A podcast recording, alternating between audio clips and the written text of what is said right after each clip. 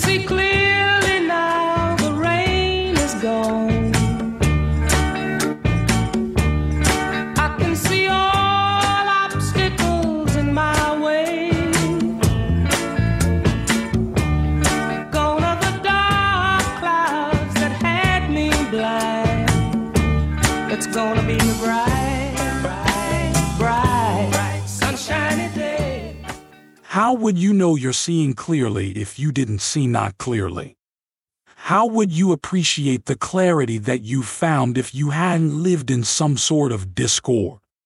How could you live other than living in alignment with Source?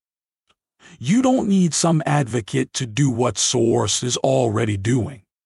Hi, and welcome to Infinite Consciousness, a daily inspirational podcast that's dedicated to helping you manifest your dreams faster through law of attraction tips, tidbits, and techniques to people who want to improve their lives, become leading edge creators, and gain a deeper understanding of law of attraction. We are delighted to have you here. And now, today's tidbit. From a purely physical standpoint, the majority of you think that your opinions are correct and that everyone with whom you disagree must be mistaken. From a non physical perspective, however, there is no such thing as right and wrong. Love this tip of infinite consciousness? Desire more?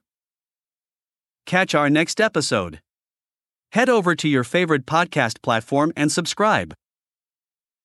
It's very much appreciated. Thank you.